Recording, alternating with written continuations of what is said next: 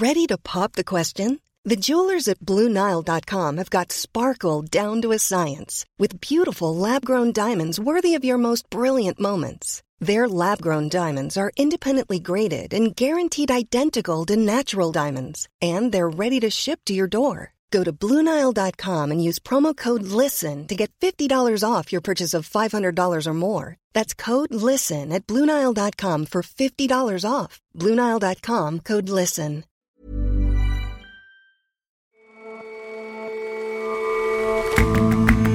Hello and welcome to The Intelligence on Economist Radio. I'm your host, Jason Palmer. Every weekday, we provide a fresh perspective on the events shaping your world. Congo is a country beset by decades old conflicts. But in the middle of it all, there's striking natural beauty. We visit a vast national park that's beefing up security, generating electricity, and providing new jobs in what should be a well known tourist destination. And it seems like some languages are just needlessly difficult. All those cases and clauses and conditionals are, well, confusing. We look into new research that sheds light on why languages grow and shrink.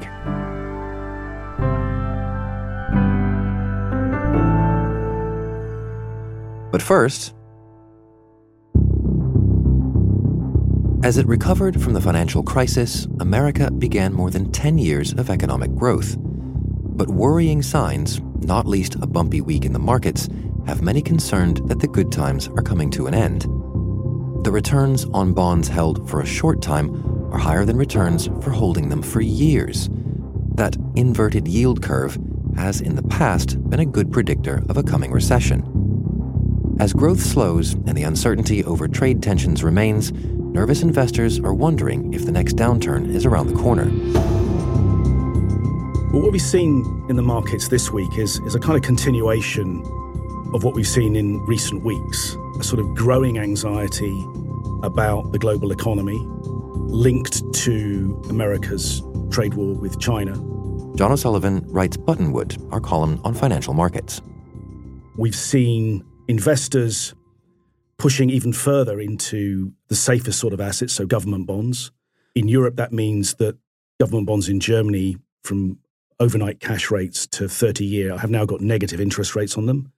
In Switzerland, bonds right out to 50 years have got negative interest rates. So there's a real pressure on uh, and desire to own the safest kind of assets. The stock market have started to crack. We've seen a very big fall, 3% fall in one day in the S&P 500. So investors nervous even in equity markets. In currency markets, it's generally been the sort of safe haven currencies, the dollar, the yen, the Swiss franc that have done well. And in commodity markets, we're seeing copper going down, continuing to go down, because that's a barometer of sort of the global economic cycle, the industrial cycle. And we've seen gold going up. So this sort of diversion, the safe things going up, the cyclical things going down. That's more or less been the trend right across the markets. So a bunch of manifestations of anxiety, as you say. Anxious about what? Anxious about the global economy. And, and, and I think it's worth giving a bit of context here because there's immediate things to worry about and there's reasons to worry generally. America's had its longest expansion ever. It's more than 10 years now. And economists will tell you that expansions don't die of old age. So there's a sort of general feeling that this has gone on for quite long. Isn't it about time we've had a recession? And that's not a, necessarily a terribly rational feeling, but it's there. And the second source of anxiety is that if we do have a recession, there's not a whole lot of ammunition we've got to fight it because interest rates right across the world, even in America, are actually pretty low relative to history. So there isn't there isn't a whole lot of interest rate cuts you can put in place to arrest a recession. And fiscal policy, so tax cuts and more government spending, very difficult to mobilize that in a timely way when you hit a recession. And it requires going through Congress, going through legislators, all the rest of it. It takes time. People disagree about whether it's going to work. So there's a feeling generally that if we do have a recession, we not be able to fight it. So those two things are the, are the context. And on top of that, now you've got the trade war. And so you think then that all this anxiety is justified? I think the anxiety about the trade war, the fact that that's building, that is justified. So if you go back to 2018, it started with tariffs on a few industrial metals, steel and aluminium. And it's slowly built into a thing that's touching lots of parts of economic life. So it turned from a trade war into a tech war. Now it's tariffs on all sorts of goods. It's uh, prescriptions occasionally, in the case of Huawei, on who you can deal with. And the feeling is that the tentacles of this thing is spreading. And when you're not sure about how far this goes, businesses tend to be very wary about doing investment. And what we've seen over the last year is that business investment has pretty much at best stood still and it probably is now falling. So businesses are cautious. That has an impact on the overall economy. And the trade war itself seems to be escalating. So the concern is that things get worse and that businesses become ever more cautious to a point where a recession becomes a very real risk. So the anxiety is just a manifestation of uncertainty. At the moment, yes, very much so. I think it's very much limited to businesses for the time being. Consumers are relatively confident, jobs are plentiful, no one's getting laid off. In the American economy, there's still lots of uh, job vacancies, wages have gone up. The fact that the oil price is coming down, even though it's a signal that demand in the business world is, is coming off, it's actually quite a good thing for US consumers. So it hasn't touched the sort of bulk of the economy yet, which is the consumer. The concern is that as companies get more and more anxious, instead of just cutting back on their stocks, instead of cutting back on investment, they start looking at their payrolls and saying, do we really need this many people? And at that point, it starts to touch the consumer. We're not there yet, but people are clearly worried about that. So, might it be then that fears of a recession, the reaction to those fears, actually bring the recession about more quickly? Look, I think the anxieties that businesses have are genuine anxieties. You don't want to put up a plant somewhere and then find that that country that you've put the plant up with is suddenly subject to tariffs or restrictions on doing business with that country. So I think it's entirely rational that if you can put on hold any kind of irreversible big business decision, you will do so. I don't think people are talking themselves into fear. Given where we started at the trade war and given where we've got to, I think it's entirely rational for companies to be cautious. And those reactions and that dynamic is what we've seen before in, in economic cycles past? We haven't seen anything quite like this, I don't think, because this is not a sort of internal dynamic from the economy that you've got some part of the economy that's overspending, say in the mid 2000s, you've got this big housing boom, and suddenly there's no building anymore, and that has an impact on the economy, and then knock on effects for banks and so on or in the late 1990s when you had a lot of investment in information technology and in TMT companies and all the rest of it. And then you roll back suddenly from that. So it's not something that's coming internally. This is something that's been essentially policy driven, which I think is actually rather unusual, where the United States is prosecuting a trade war against one of its biggest trading partners, and that's having an impact on businesses. That's a little bit different than the normal business cycle dynamics. So, what should we be looking out for to see how it plays out from here? Well, first of all, obviously, the trade negotiations themselves and signs of is there a deal coming, isn't there? And I think one of the big concerns that people have now is that the longer it goes on, actually, the harder it becomes to actually make a deal. So if Donald Trump turned around tomorrow and said, we're going to have a deal, China may go, well, maybe this deal doesn't stick. Maybe we should stick this, this war out and see what happens in the American elections next November if we're still dealing with the same guy. So that's a genuine concern, which is can you actually end this in a sort of satisfactory and clean way? That's one thing to look out for. The other thing I think is to look in the bond market, but the market for corporate bonds. And that's because companies in America have got lots of debts. Um, they've borrowed a lot of money, mostly to give dividends and, and share buybacks to their shareholders. But it does mean that they are sensitive to a sudden rise in borrowing costs. And if the bond markets get very, very nervous, what tends to happen is they go more into the safest assets and they shun riskier assets like corporate bonds corporate bond yields then start to go up and the borrowing costs of indebted companies rise, and then they've got a real thing they have to deal with, which is they've got more money going out the door to service debt and less money that they can use for capital investment and for, for payrolls and so on. So I think the corporate bond market is the one thing in the markets really to watch. One way or another, this does end in recession and, and possibly quite a widespread one, I suppose. You mentioned that the reactions, the tools in policymakers' hands aren't there as they have been in the past. How will that play out when it happens? There will be a recession. I'm 100% sure about that. When it happens and what causes it, you know, that's still open. If this gets worse, the risks of it grow, clearly. So this is not set in stone yet. There are people who think it is, but I, I'm, I'm not one of them. You could suddenly get a credible deal that people believe in being announced in the next few months, and you get a rally in all the risky assets that have been sort of under pressure recently. In terms of the ammunition to deal with a recession when it does come, yes, there isn't a whole lot you can do in terms of cutting interest rates, particularly in Europe where interest rates are already negative. So the obvious thing is actually to use fiscal policy in some way. We've got used to the idea that there are real constraints on using fiscal policy, that governments don't want to do it, that it's actually difficult to persuade legislators to pass a fiscal stimulus bill. I'm a little bit skeptical of that. Governments tend to like spending money, they tend to like doing tax cuts and all the rest of it.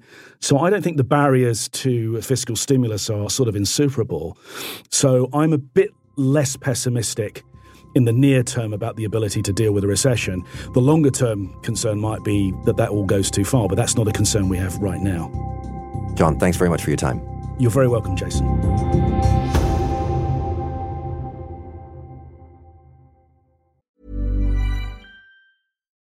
World peace might feel kind of like a pipe dream, but what if I told you it's not?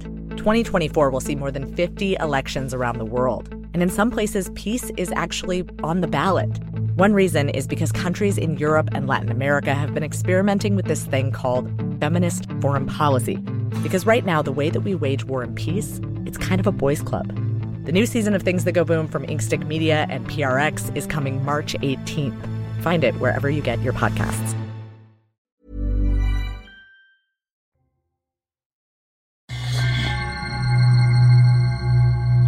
Congo is a vast, politically fragile country currently making headlines for battling an Ebola epidemic. Last year, a new president was installed following a rigged election, and bloodthirsty militias control much of the country. But there are some beautiful places too, including a huge national park.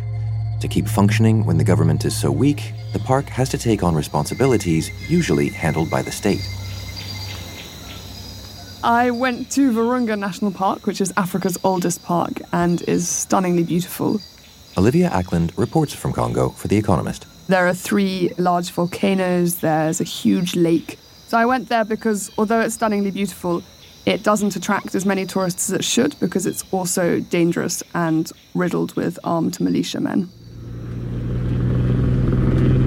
We took a little flight, a, a little sort of four seater aeroplane, a Cessna plane, over the park, and you look down and you could see the, the river, you could see hippos lying on a little island in the middle of the river, this vast savanna and mountains in the northern part of the park.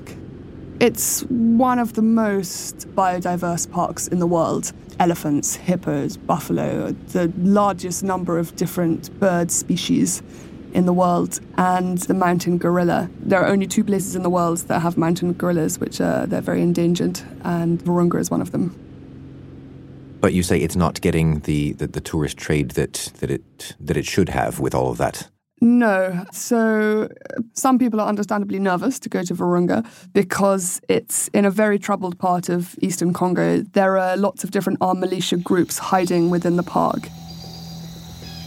It's been extremely difficult. Um, six of our rangers were killed last year. To understand more about this, I spoke to Emmanuel de Merode, who is a Belgian prince and the park director. So it's in a region that's been characterized by a very tragic history defined by armed conflict, by violence. It's on the borders between Congo and two neighboring countries which have had a very difficult history in the past. It's improved recently, but Virunga is really captured in the middle of all of that. Mr. de Merode said that one of the problems is that people are not allowed to farm inside the park, but it has very fertile volcanic soil. More than 4 million people live within a day's walk of the park boundary. So it's difficult to try and keep the local population out of the park because, understandably, uh, people want to want to farm, they want to make money. So, so what did you learn about the, the efforts to try to change things to, to, to fix the park? One of the big efforts to fix the park is to beef up security. He took us to this underground security room, guarded by an impressive pack of dogs. The tracker dogs are bloodhounds. They, they're used for trailing um, poachers or you know following a crime. One of the things that they're doing is they have a guy who flies around in a microlight with a telescopic camera lens. And he zooms in and he sort of hangs out of the microlight and takes photos of the rebel groups from above so that the security team can monitor their movements. So they took us to this sort of James Bond esque underground security room and showed us some of the photos that this guy in the microlight had captured. There was one picture of a rebel leader called t'aime pointing his gun at the microlight and shooting at the microlight. So, as well as trying to improve the general security of the park, they're also trying to create livelihoods for people in order to stop impoverished local people living around the park from joining militias and poaching and illegally farming and chopping down trees.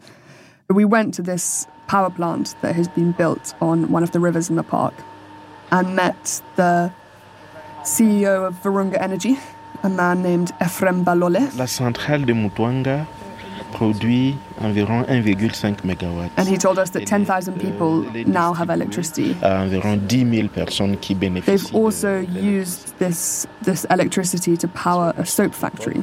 La centrale a permis d'attirer un gros investisseur qui a construit euh, l'usine de savon. Which is providing 400 jobs. They've cleared a field where they're going to build a chocolate factory, which is going to create more jobs as well. And as far as the people around the park, is is, is that working? Are these, these measures, you know, are, are livelihoods improving? Are people benefiting from this? It seems so. So we headed to a town called Mutwanga inside the park, which was sort of it was a small town, but it was bustling with motorbike taxis, drivers, and there were various shops sort of blasting out music which they wouldn't have been able to do, obviously, without uh, without the electricity generated by the power plant. And we spoke to a barber. And he said that before he would have to close his shop at 6 in the evening. And now he stays open until 11. So business is much better thanks to the, to the electricity from Virunga. I mean, it's, it sounds as if these are, are positive steps. Do you did you get the feeling that there will be enough in time? Is is is this is this a, a sort of a, a, turning point for the park? I mean, I think the park's biggest challenge is security, and if for, if for example the Virunga Energy Project can uh, manage to encourage industry, manage to create a lot of jobs, then I think the security situation will improve drastically. Given the security threats that face Virunga, should it be a tourist destination? It definitely should be. I mean, Virunga is totally spectacular. You, I, I went before my reporting trip. I went with my younger brother, and we climbed the volcano. So you climb to the top of the volcano and you sleep in a little hut right at the summit, and you can sit on the edge of this uh, sort of precipice and look into this lava lake of sort of bubbling lava, um, and it's spectacular.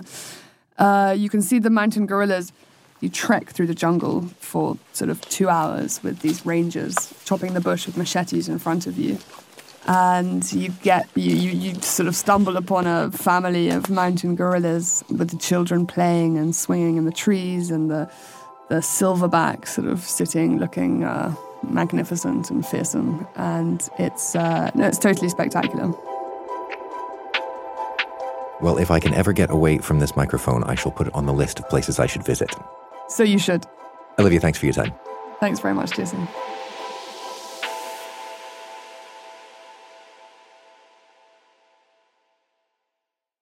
Chinesisch. Chinesisch. Chinesisch. Chin Chinesisch. It can be difficult trying to learn a new language. But if you're thinking about picking one up, you might want to avoid smaller languages spoken by fewer people. If you get a small group of people creating a language, you'll have lots of just idiosyncrasies. You'll have nothing that's really rule governed. Lane Greene writes Johnson, our column about language. As you get bigger groups, they start to get more systematic. So, if you've ever sat down to learn a foreign language as an adult, chances are you've had a textbook and you've looked at loads and loads of tables of rules, endings that go on verbs and endings that go on nouns and how to make plurals. You might have asked, where does that stuff come from? And some new research, essentially creating languages in a laboratory, gives us some insight into part of that process. So, what do you mean by creating languages in a lab? So, the researchers, this is in the Netherlands, had two kinds of groups small groups of four and bigger groups of eight create languages in a lab. They had to describe some shapes moving around a screen, and they were told that their goal was to communicate accurately about what was going on with those shapes. Now, the smaller groups had the same number of interactions as the larger groups did, in total, but because they were smaller, they dealt more with each other. They had what the researchers called more shared history.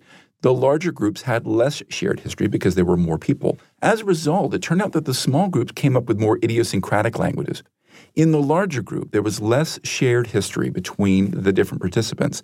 And so what you instead got was something like incipient grammar. Words they created were constructed, had little hints as to meaning, and they were sort of systematic. A, a, certain consonant might mean that the shape was moving to the left, or a certain vowel might describe a certain kind of shape.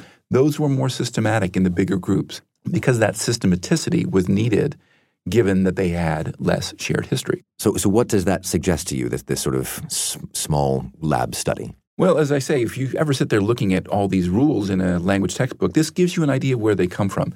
You need some patterns to make a language learnable. If everything is completely idiosyncratic, then it's going to be usable only by a very small number of people who share a lot of interactions and who don't deal with the outside world much. But as the language community grows, that's efficient to have a couple of clues that are sort of systematic across the language, making the rules learnable rather than having too many fuzzy quasi rules. So that suggests then, if I open up my, my Russian textbook and I find all these rules and endings and what have you, that they're they're essentially required for for the for the transfer of ideas. You might think yes and no. So some rules are required to make a language systematic and therefore learnable. But what languages also do is they keep building new rules and they tend to build more rules than they actually need. And so this is where a second line of research comes in, which is how languages actually become simpler over time as well. How does that work? And like I say, lots of rules are not absolutely needed. And so when languages tend to spread through contact, like conquest, they tend to get simpler. So, to give you an example, um, the Scandinavian languages spoken on the continent are Swedish, Danish, and Norwegian, and they're all relatively easy to learn. They don't have a lot of these kind of endings that I was talking about, the kind that you find lots of in Russian or ancient Greek or Latin. But Icelandic, which is their very close cousin, has been isolated on an island in the North Atlantic for a thousand years, and a very small community of speakers, only about 300,000 people. As a result, Icelandic has kept a lot of that grammar that has simply gone by the wayside as the continental Scandinavians have conquered one another and conquered other territories and have had immigrants coming in and so forth. And I think that the fact of isolation in the small community is what has kept a lot of the complexity in Icelandic that you don't see in Danish or Swedish. So, in a nutshell, the bigger the language, the more spread the language, the simpler it tends to be. That's right. So, I think the new research we talked about says how some of the languages get built up, how they create those rules. But they tend to create too many, and then as the language becomes even bigger still, you start to pare back some of the unnecessary ones. We have a bit of a, a cycle the creation and the destruction of rules. Lane, thank you very much for your time. Thank you.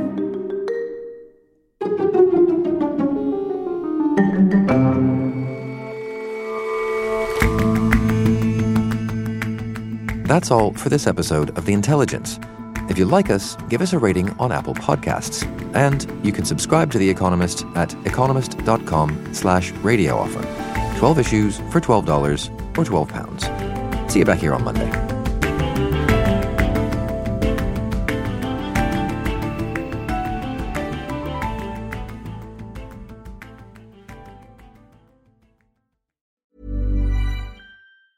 Hi, this is Janice Torres from Yo Quiero Dinero. From a local business to a global corporation, partnering with Bank of America gives your operation access to exclusive digital tools, award winning insights, and business solutions so powerful you'll make every move matter. Visit bankofamerica.com slash banking for business to learn more. What would you like the power to do? Bank of America NA, copyright 2024.